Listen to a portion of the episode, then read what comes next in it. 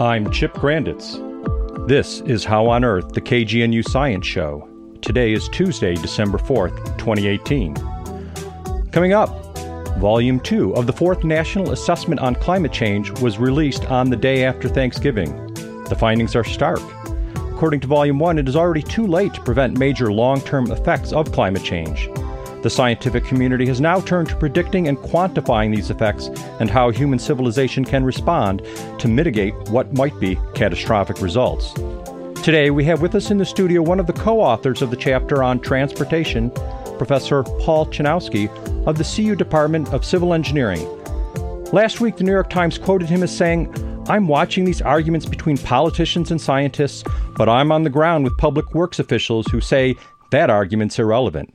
We'll hear him elaborate on the findings of the report and his frustration at the lack of a serious response by the federal government.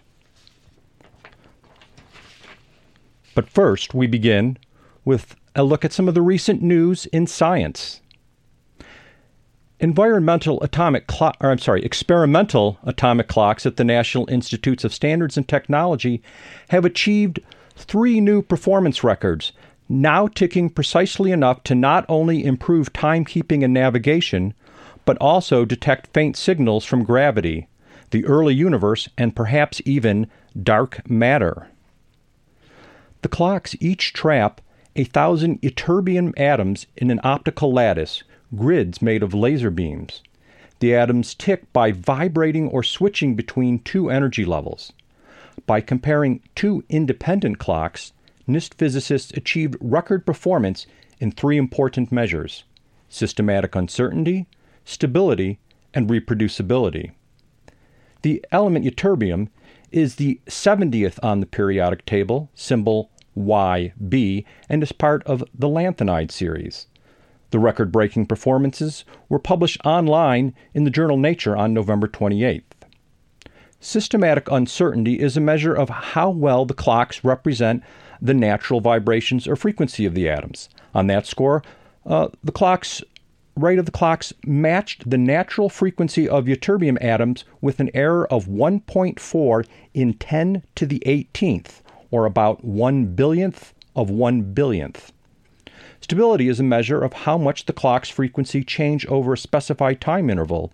Here, the clocks drifted 3.2 parts in 1 3.2 in 10 to the 19th parts over the course of a day. And finally, reproducibility, or how closely the two clocks tick at the same frequency. 10 comparisons showed the clocks differed by less than 1 part in 10 to the 18th. Again, that is less than 1 billionth of 1 billionth.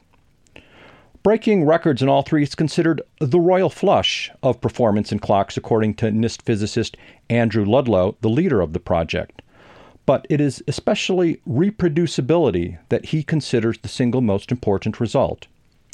At this point, the clocks are so precise that they can be used as instruments to refine our knowledge of the gravitational model of the Earth by being able to measure how that gravity affects the passage of time.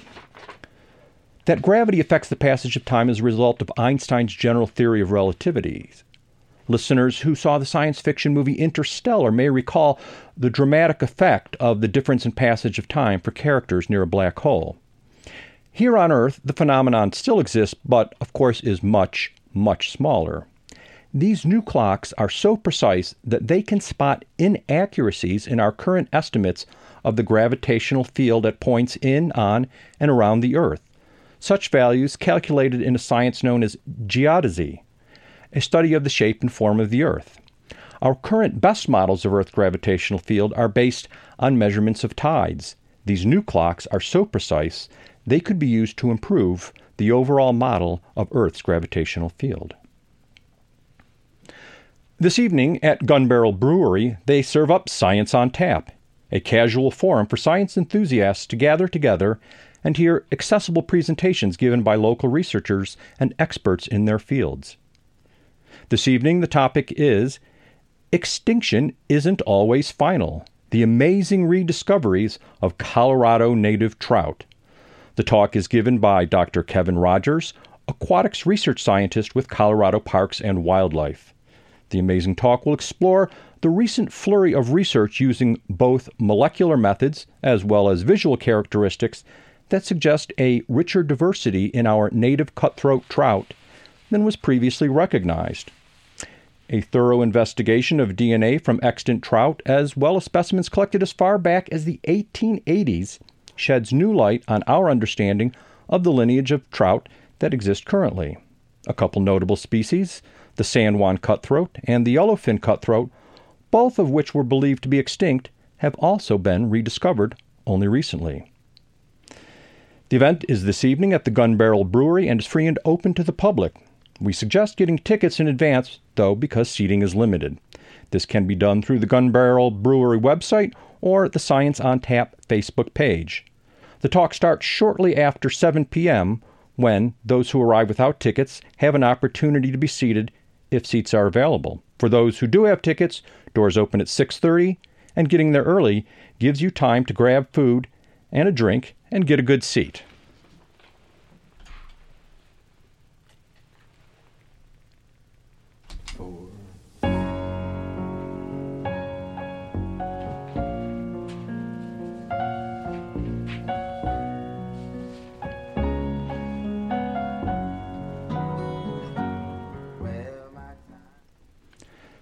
Just over 10 days ago, on what is sometimes called Black Friday, the White House released Volume 2 of the Fourth National Climate Assessment. We are fortunate to have with us in the studio a co author of one of the chapters on that report, Dr. Paul Chinowsky, professor at the CU Boulder School of Civil, Environmental, and Architectural Engineering. Dr. Chinowsky is co author of Chapter 12, which covers the impact and cost on transportation infrastructure. We'll discuss the findings of the report in general, as well as some details of the science on the chapter which he co authored. Professor Chinowsky, welcome to How on Earth, and thank you for coming down to the KGNU studios this morning to talk with us. Thank you, Chip. It's great to be here. Thanks for having me.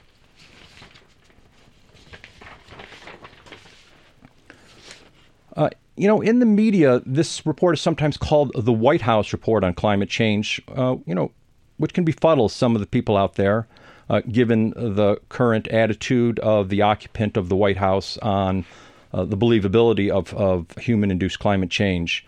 Um, and of course, the term I just used in the introduction is quite generic: the National Assessment on Climate Change. So before we get into it, uh, just give us some background on the report itself. What is the purpose or mission of the report, and what agencies are doing it, uh, and with what resources?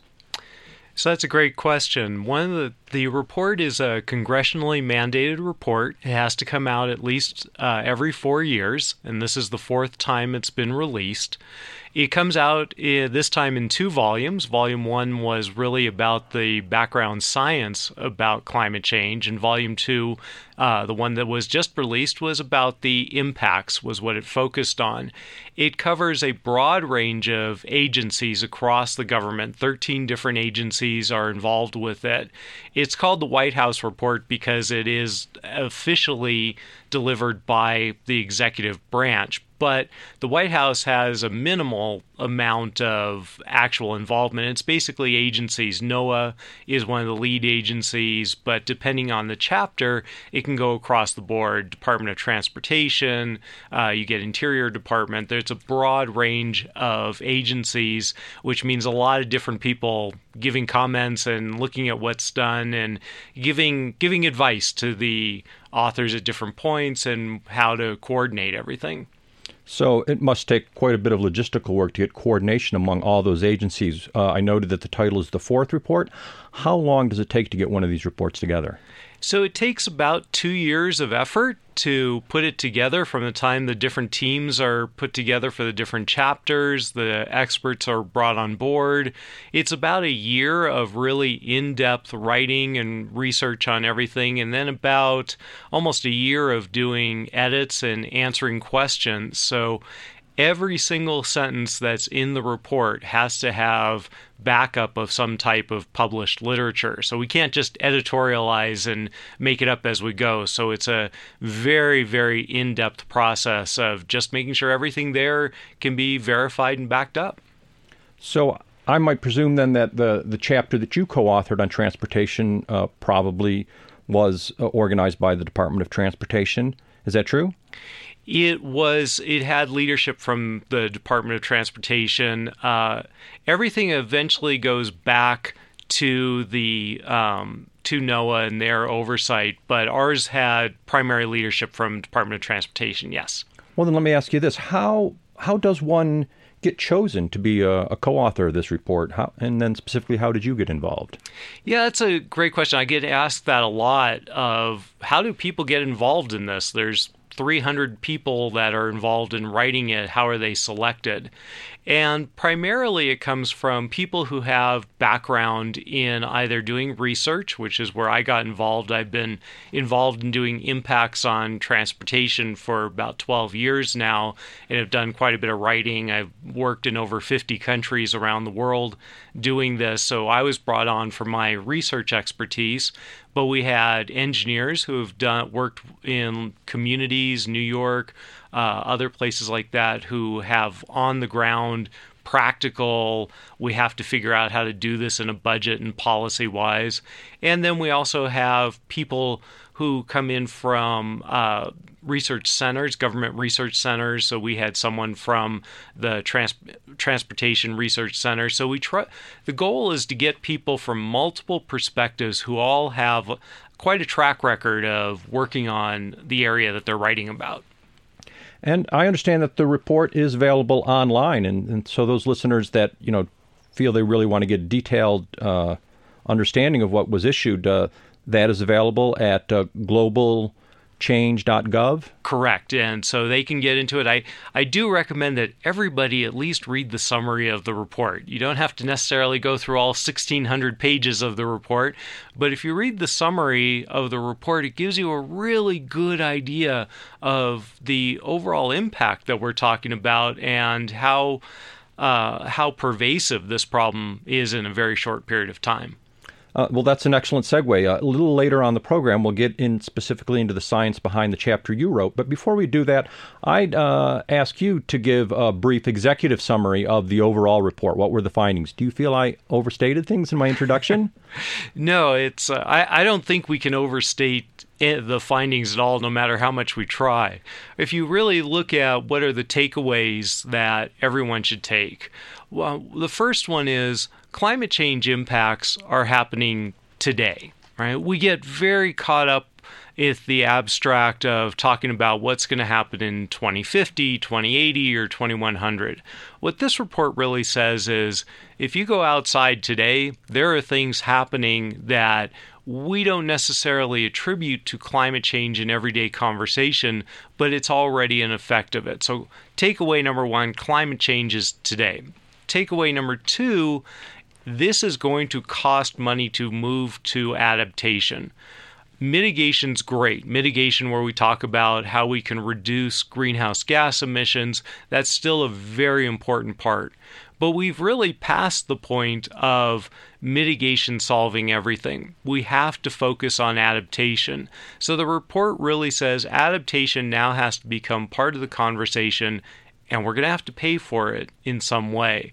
So, those are two really key takeaways. And I'd say the third one is if you don't think that climate change is affecting you, it's either on the way or it's affecting you and you're not even knowing it because it's a very subtle thing already, but there's nobody that's going to be essentially passed over from having effects. So, yeah, a couple of the keywords that I hear used by the scientific community in response to this issue is adaptation and resiliency.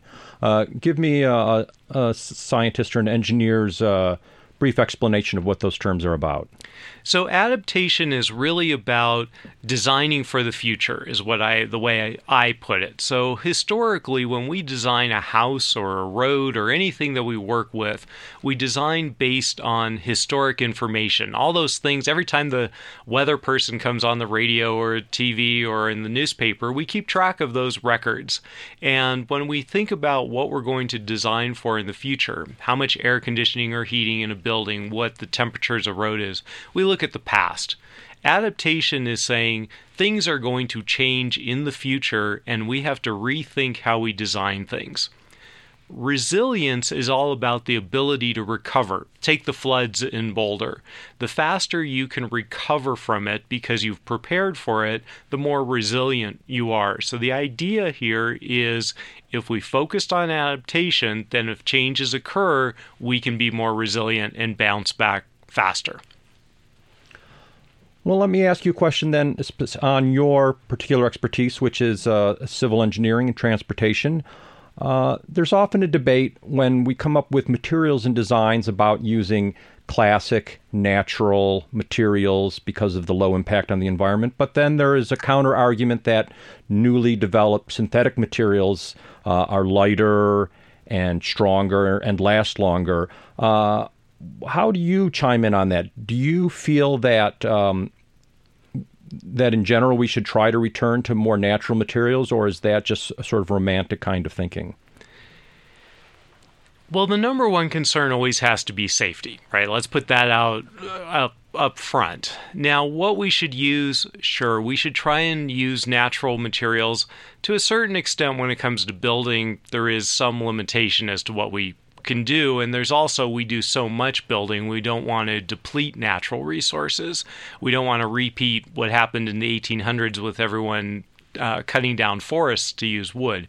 So there is, we do need to balance that for transportation, for roads and bridges, railroads, what we really want to do is use materials that are long lasting, have as minimal impact on the environment as possible, and provide the safety. So I'm kind of in the middle on this in terms of what I, my focus is always let's make sure we're designing safely and let's make sure that we're designing something that can last that we don't want to the infrastructure should not be part of the throwaway economy where we go well in 5 years we'll try it again. We're building things that are going to last 20 30 50 years and that should always be at the forefront. Whatever we're going to build let's use a material whether it's stone natural like that or steel something that's going to last. That that is the critical part do you have a realistic vision for transportation infrastructure that looks significantly different than the one we have today? Something like monorails? Yeah, that's a great question. So I think we we as a country have this culture that we like our privacy and transportation. Uh, and it's interesting having lived on the East Coast and the West Coast. Uh, there's quite a difference. In the East Coast, there was nothing like getting on a train for a half hour and going to work. It was a part of your life. On the West Coast, that half hour spent in the car sitting there in traffic on the freeway. But the future is going to have to change. We're going to have to focus much more on public transportation. I think that we're going to have to embrace light rail much more. Um, but it's got to be convenience. People love convenience. They like sitting, whatever they're doing, as long as they can read their paper and have their coffee and have the choice to talk to somebody or not. Uh, but I think it's going to have to be faster. It's going to have to be more convenient.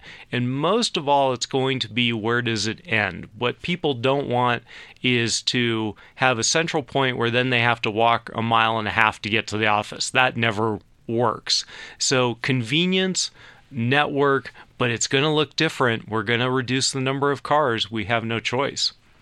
If you're just joining us, you are listening to Professor Paul Chinowsky. He is from CU and he's a professor of environmental design in the Department of Civil Architectural and Environmental Engineering at CU. We're discussing uh, the results of the recently released fourth National Climate Assessment. assessment.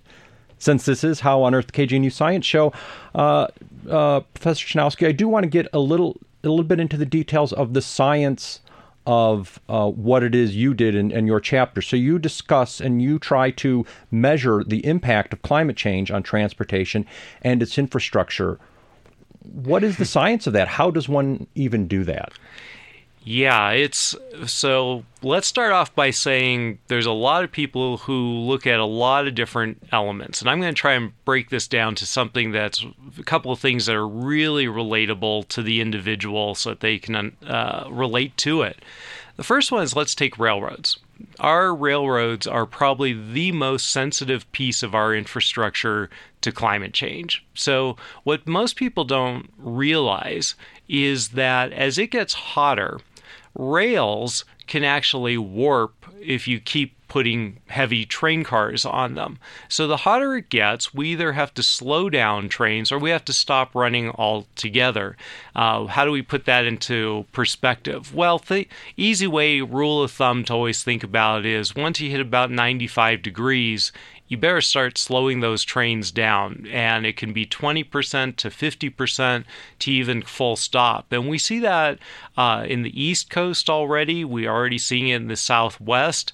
So they actually look like when they talk about ribbons of steel. Now imagine taking a ribbon and giving it a shake so it has all kinds of curves in it. That's what can happen to rail. Now, where that impacts each person is the cars that are delivered across country, appliances, uh, coal, anything that's heavy goes by rail. So that impacts us by slowing down what we what we receive in goods. It if you're taking passenger rail, passenger rail takes uh, second priority to freight. So that's going to slow down, delay your travel. But every uh, every department store you go to really relies on railroads, and so the ability to get goods can be impacted. The other thing, let's talk about roads. How is roads? How are, how do we calculate what the the impact is? Well, the easiest thing to think about is we drive to work, we have potholes, we have cracks. It costs money to fill those and resurface. We typically do that anywhere seven years, 10 years, depending on where we live, what it's made of. There's a cost to do that. It's normal maintenance that we budget for. Well, when it gets hotter, uh, asphalt gets softer. Think of a really hot day, you go out and it, the road just feels squishy at times. I remember as a child running around in my bare feet uh, in Florida. Yep, absolutely. Going out on the playground, and it's like it just feels different, right? Yeah. That's because asphalt's actually designed to handle a very narrow band of hot weather. Well, it gets really hot, it gets soft like that, and you, then you run trucks and cars over it. It starts breaking it down. It cracks, you get more potholes. Well, that creates more cost. So, what we're able to do from a science perspective is we know what these different thresholds are and we look forward we look at the climate models and we say okay we're projecting these kind of temperatures. We know from experience and documented records how quickly roads start to degrade and when you have to resurface them. And we're able to calculate oh instead of 7 years you're going to have to either have this much more repair or resurface earlier. You put that together and you start getting hundreds of millions of dollars really fast yeah, we've um, just got a few minutes left in this interview, um, I, and that actually is a perfect segue to uh, my next question, which is even if you were to take climate change out of the equation, there are many people that are sort of critical of the direction of the U.S. federal government that we have gotten out of the business of the great public works. It has been 75 years since uh, the Great Deals Public Works Administration uh, ceased operation, and many public infrastructure uh, artifacts such as bridges, those were designed to last about 75 years. Yeah. And so, regardless of whether there is climate change, uh, there's issues of just uh, neglect of maintenance and natural aging. When you did your research, how do you try to tease out uh, the differences, the effects that are specifically due to, to climate change as opposed to those that are, result from uh, our aging infrastructure? Absolutely. We age the infrastructure in the models so we take into account things that are older already have damage and they have costs that are associated with and then we split out just what is more the climate induced uh, charges so the dollar amounts that you see are uh, co- climate change induced costs above and beyond what just normal costs are. And you bring up a great point. Our infrastructure already is in very, very bad shape. Unfortunately, to pay for it, we only have two options. Either there's more public revenue, more taxes, which people don't like, or the federal government's going to have to come in with money, which there's no indication that that's going to have. So we can't keep doing this forever, or things will just fall down around us. At some point, we've got to pay for this. Okay, we have just about a minute left. So maybe for a final question, uh, perhaps the U.S. federal government, at least in the next couple of years, will not take a leadership role, but there are many powerful parties meeting in Poland right now for COP24. If you put your optimist hat on, what is the best possible outcome that you can see from that meeting?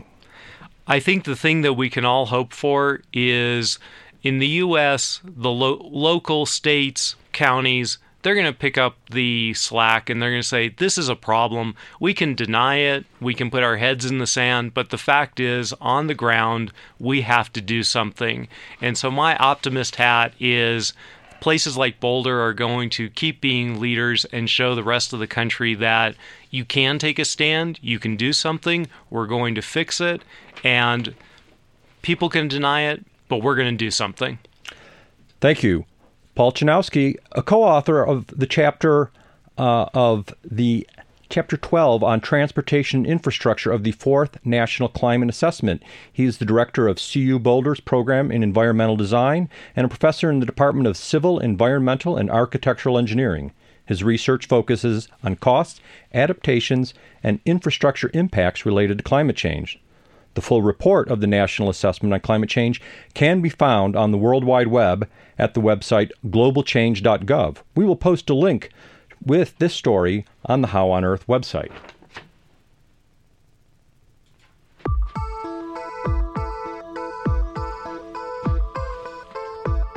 That's all. That's all for this edition of How on Earth. Our executive producer is Susan Moran. This week's show is produced and engineered by yours truly, Chip Grandits. Our theme music was written and produced by Josh Cutler. Additional music from Tom Waits. Visit our website at howonearthradio.org to find past episodes, extended interviews, and you can subscribe to our podcast through iTunes and follow us on Facebook and Twitter. Questions or comments? Call the KGNU comment line at 303 447 9911. For How on Earth, the KGNU Science Show, I'm Chip Grandits.